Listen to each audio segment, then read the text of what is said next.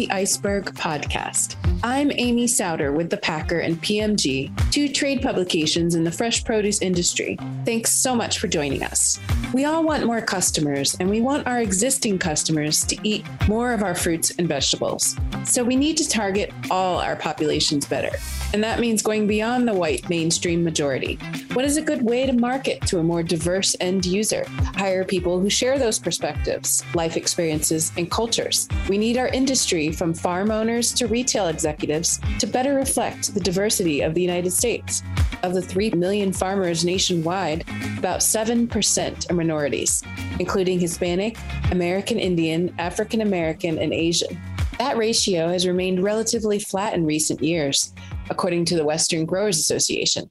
And the US Census Bureau tells us that almost 62% of the US population identify as white alone. So that means 38% of the population identifies as another race or ethnicity. And that doesn't mean our field workers or packing houses are what we need to diversify more.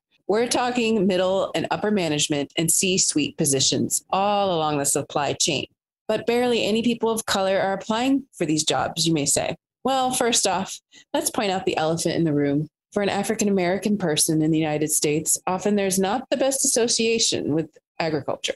Slavery wasn't that long ago. Today, we want to work to change that cultural association, to take social responsibility for including all people in all levels and facets of our industry, and to better our businesses. Because, after all, we are here to do business. How do we recruit to our companies more people of color and any group of people sharing a religion, national origin, age bracket, gender identification, sexual orientation, or people with physical or mental disabilities? One way is to start by spreading awareness of the produce career opportunities to these communities while they're young in high school and college. I talked with Michael Smith, president of his local chapter of Minorities in Agriculture, Natural Resources, and Related Sciences at Lincoln University in Jefferson City, Missouri. People call the national organization MANRRS for short, sounding out the acronym of M A N R R S.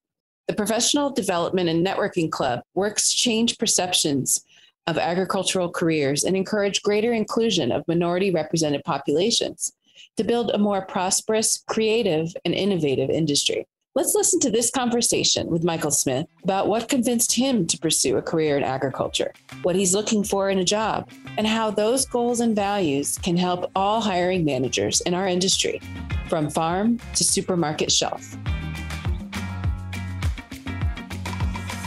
Hi, I'm Amy Sowder, Northeast editor of The Packer, and we have here with us Michael Smith.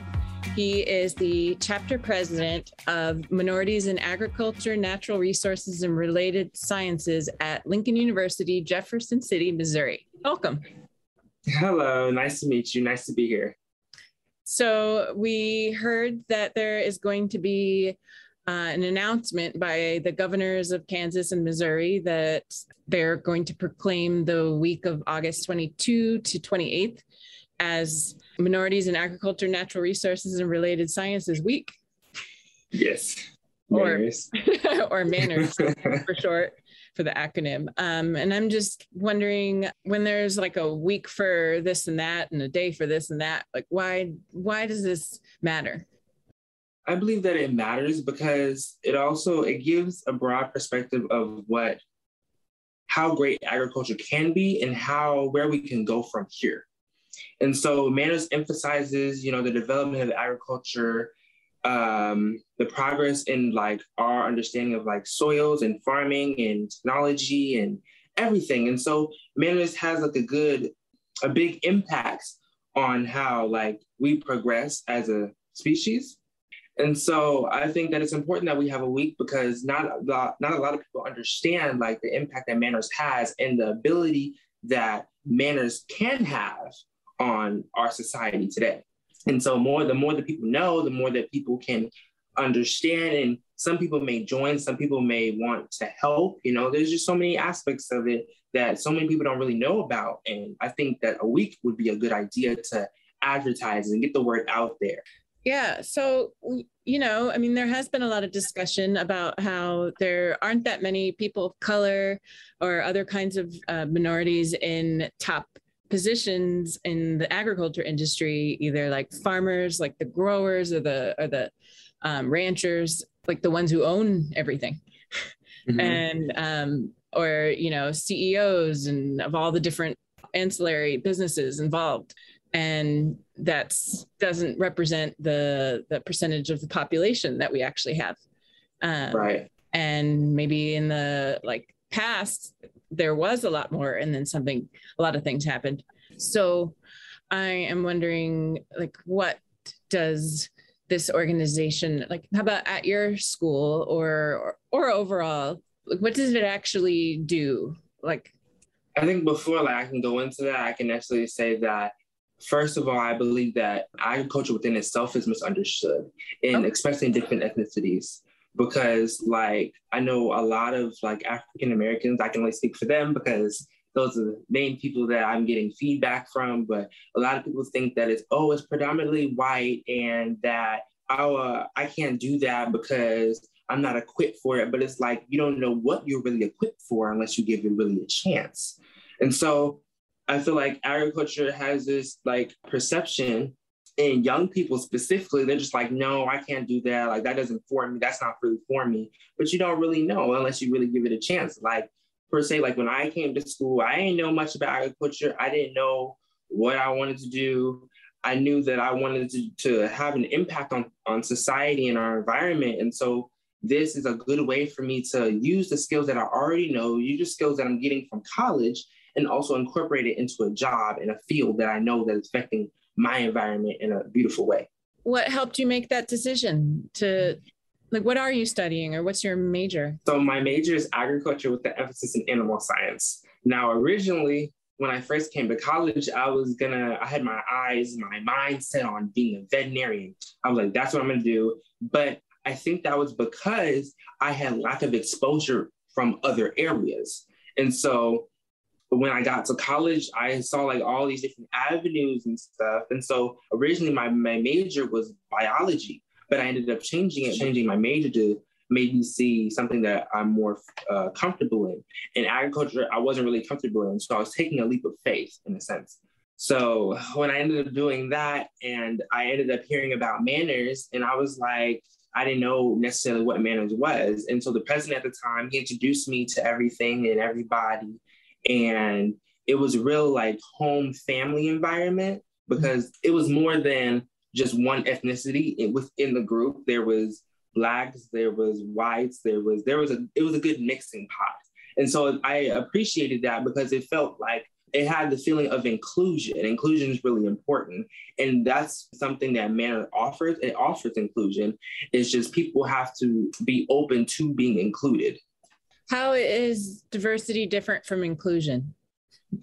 I feel like diversity, so you can say that um, diversity is when like you can have different like ethnicities within a group, but inclusion is feeling a part of that group. Yeah. You know, you feel like you can actually belong here. You feel like you can actually make an impact. Like not feeling like the other. Right, right. So, I mean, did you have did you feel any kind of hesitation like you'd be entering like a, a like like a white man's world or something and you wouldn't want to like uh, and no like like just legit. excited about the science and the the future the career of it or like when i first started i was like this is really like a predominantly white like area and i'm just like i'm already i already have so many boundaries and so many obstacles in my path as an African American man. And it's just, it was interesting to see like my development, my like gaining my own power and being like, just because I had this thought process at one point, that doesn't mean I'm I'm unable to make an impact. That doesn't mean that I'm not able to take my skills and put it out there and showcase them and show the world that I'm capable of any just like everybody else. So this organization kind of helps, do you think it can help other people of of all different kinds of ethnicities and colors to um, or oh, backgrounds. Oh, definitely. Like definitely. just feel like a little bit of a support or safety net to to enter into something that doesn't have as many of people who are like you in whatever way. I definitely. I really believe that uh, MANRRS gives you that outlet to explore what you don't know. You know, it gives you that that uh, tool that you can use to under properly understand like what agriculture means and what impact we can have as a student body, whether you're in high school, college, you're an adult, regardless. So I just feel like MANRRS, it, it really is a good outlet for everyone, like if it's given the right chance. What does it actually do? do I mean, what do you do? So like here on campus, we we have our like fundraising ideas and like we have certain things to make agriculture fun because like these incoming freshmen per se like they didn't know anything about agriculture. A lot of them came from like rural areas. They came from big cities and stuff. And so th- like i came from a big city so i understand like where they were coming from. Was it chicago you had said? Yeah i'm from chicago and so they really didn't have a proper understanding of what uh, agriculture was and the thing that i love about MANRRS is it really breaks it down to the standpoint where it's like you have the impact whether you think you do or not. And that's what I think is very vital. And like, so here on campus, we have like educational booths sometimes. We tell people like everything that they do do have an impact, whether it's recycling or it's um, the amount of waste that you're uh, in food or, you know, it's, it's several, multiple things. Recently, we had a tour of our, of our farm. And so these kids, they didn't know anything about it. And so we took them out there and you should have saw like the spark in their eyes that they really, it was a really eye-opening experience. And so because this is the first time some of them have actually seen farm animals before, they haven't seen sheep, they haven't seen a goat, they haven't like, they haven't seen those type of things. And so it was like being a child for for the first time in forever. And a lot of times, like we get co- so consumed with being adults and that we have to get this done and this done and this done. But it was really interesting to see that it was like a a weight being lifted off their shoulders, and it felt like we went back in time, like we went to where we were kids again. A stumbling block for for getting a more diverse and inclusive industry is one just awareness, right? And just making it attractive to to right. people and showing how and I hear this word a lot from you, impact, that they can make an impact through like what environmental and sustainable type causes, but in other ways too. Do you have a spec- like a specific idea of of what kind of job you would like, or uh, is there still a lot of unknowns? I would like a job that mainly deals with animals because I am an animal lover, whether it's companion animals or farm animals. Like I love that energy. And so if I'm able to, I would love to like help with raising them or dealing with the food that they eat, whether it's companion or farm animals. Um, I like understanding like the uh, nutritional factors about it. I like hands-on type of deal. Like I like physically helping the animals in any way that I can because you know animals need help. Trust me. yeah, yeah. So, so, yeah. At the end of the day, I would just really like an, a job or a, a career mainly focused with animals and helping them. Okay. Yeah. Well, that sounds like there's a lot of ways that you could do that, and it could look like many different things. Right. Different uh, large companies. Like we deal with a lot of like giant companies, like agriculture companies. Um, mm-hmm. And if they want to recruit, you know, and have a more diverse staff, the ways that they could entice you would be mm-hmm. those ways. Is that is that right? Like show how you can have an impact. You want to be hands on. And I know we've we've written about how the younger generation doesn't want just a job but wants to like do something that that aligns with their values and like right right it has to have like meaning and, and right i've always felt like that when i was younger i was like whatever job that i have i don't want it to be just like oh i gotta want to i gotta want to work and i want something that i feel good about and that i'm happy going into and doing so like feeding the world is a good one Yeah. right. Right. Yeah. Or doing that in a way that preserves the the earth and the resources so that we can keep feeding the world.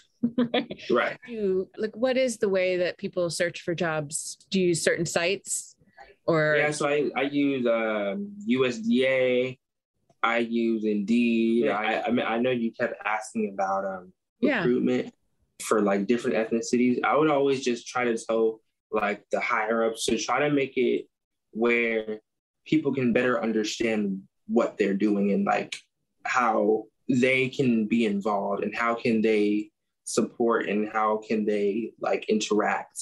Because i know a lot of times it feels like some people are left alone or left on the outside and, it doesn't really feel like homey. It doesn't feel like oh you can come in and you can you can be a new guy and, and still feel important and still feel valued. So that's what i would say because i know a lot of people who have entered into a business where they felt like they were just another one of the employees. They didn't feel as though they had a voice and they didn't feel like they had a motive, a drive.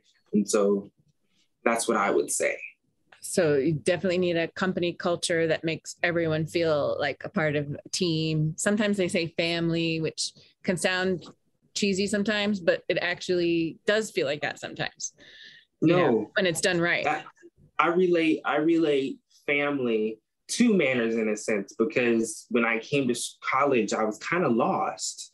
Like I came here because, you know, it's not that many options. Either you go to college or you go to trade school or something like that. And so you can come to college, especially if you're being, if you're like the first generation, and so you can come to college not knowing what to do and not knowing like where to go. And so MANRRS kind of helped me find out where I needed to go and what and help me in the direction that even though it was scary and it was unknown, I was willing to take a chance. So just kind of like shifting the responsibility on on changing the culture of the industry. I feel like it does, it has like it it does weigh like heavy on the shoulders of who was really up there and who was really controlling everything. But again, I feel like a fraction of it does go to um, the different ethnicities and minorities because, again, they don't know. They won't know until someone tells them. But then once you tell them, it's up to them to be like, okay, maybe I can do this. And so I don't I don't want to solely blame it on the on the companies or whatever. Because I I've talked to a lot of minorities now, and they're just like, oh no. And if they know about it, they'd be like, oh no, I'm not really comfortable about it. But it's like, how are we ever going to integrate, and how are we ever going to be one if we don't try? Yeah, that's a really good ending. yeah just spreading awareness and making it seem accessible and friendly and and impactful and interesting and right. and um, and that you're going to be involved and and you know you're going to be a part of the team and right. all that all that stuff. Right. Okay.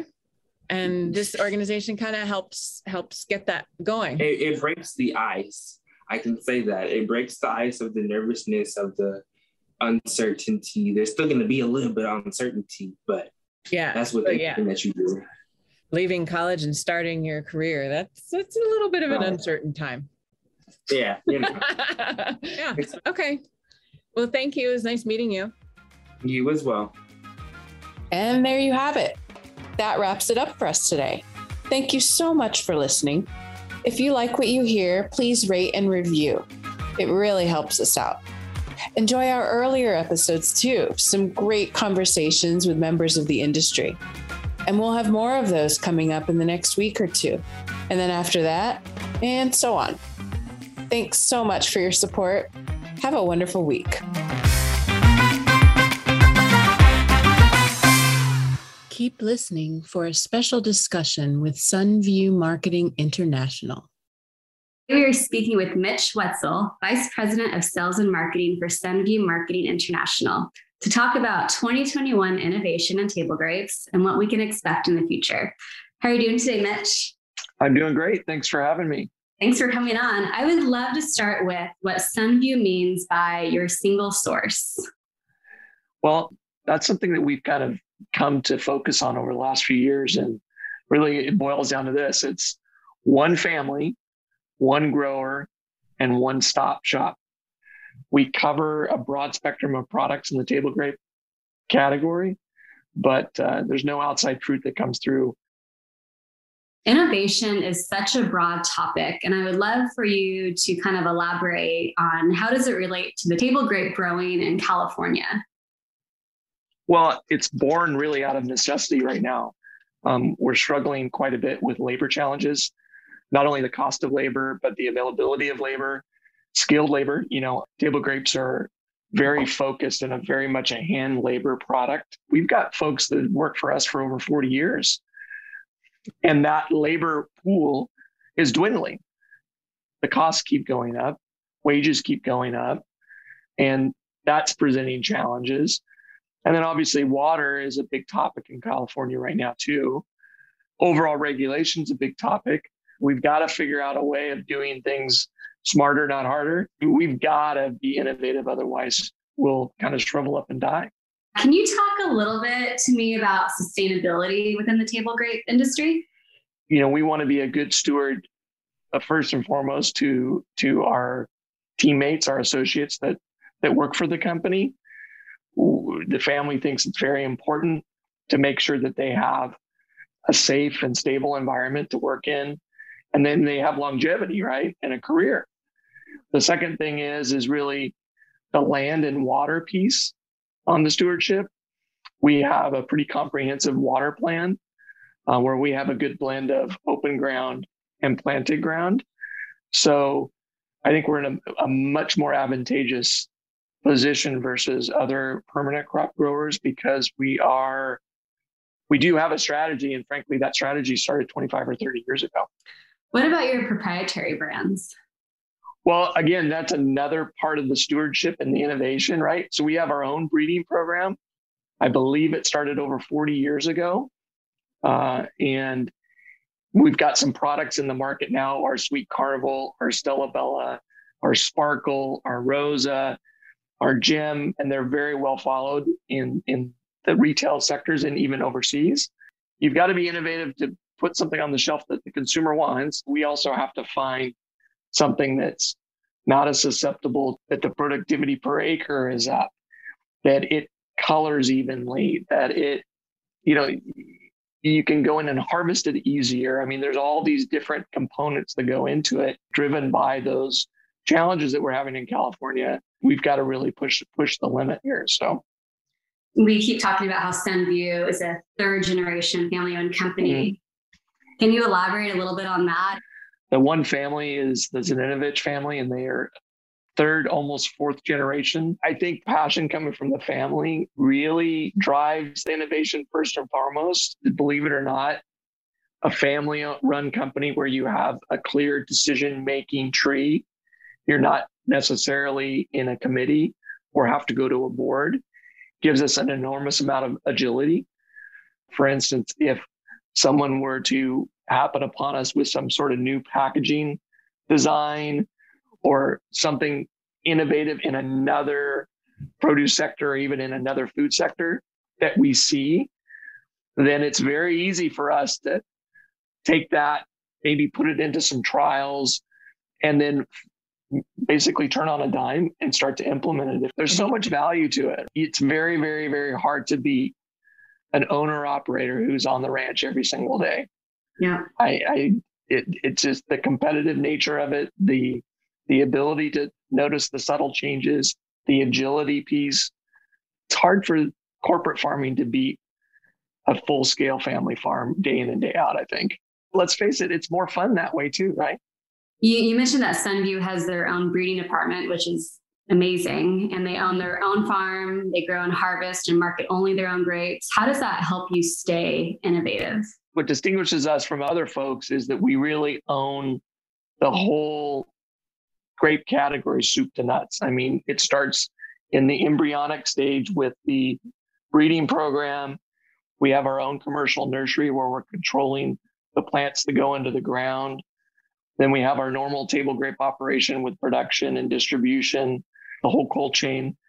And then whatever doesn't get used there, we usually utilize it for raisins and our raisins are fantastic. Our raisins are are are frankly they're not the typical raisin. They're really big. Um, I think in a typical raisin, you're going to get about a thousand pieces per pound, and in ours, we get about 400 pieces per pound. It's a pretty unique product. Oh my gosh! And then you have the wine part, and and we own three wineries. We have a winery in Napa, and we have a winery in Northern California. Then we have a winery just right out here outside of the parking lot. We just did an, an audit the other day. It's 99.9% of the product is used in one of our businesses. So there's very, very, very little product that that goes unused. So, what's the biggest impediment to innovation as it relates to table grapes?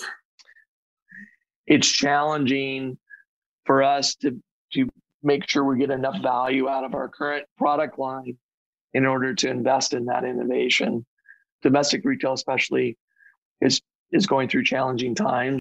The cost of doing business in California keeps going up every every year, and and, I'll tell you right now, it's eating up quite a bit of our budget that could be going to innovation, whether it's taxes, whether it's water, whether it's insurance. We've all heard about the pallet scenarios this year with pallets going up, and boxes going up, and materials going up. It's challenging. What's on the horizon for Sunview? Got a few different projects in the loop. We're probably going to have three or four new varieties being released over the next couple of years that we're excited about.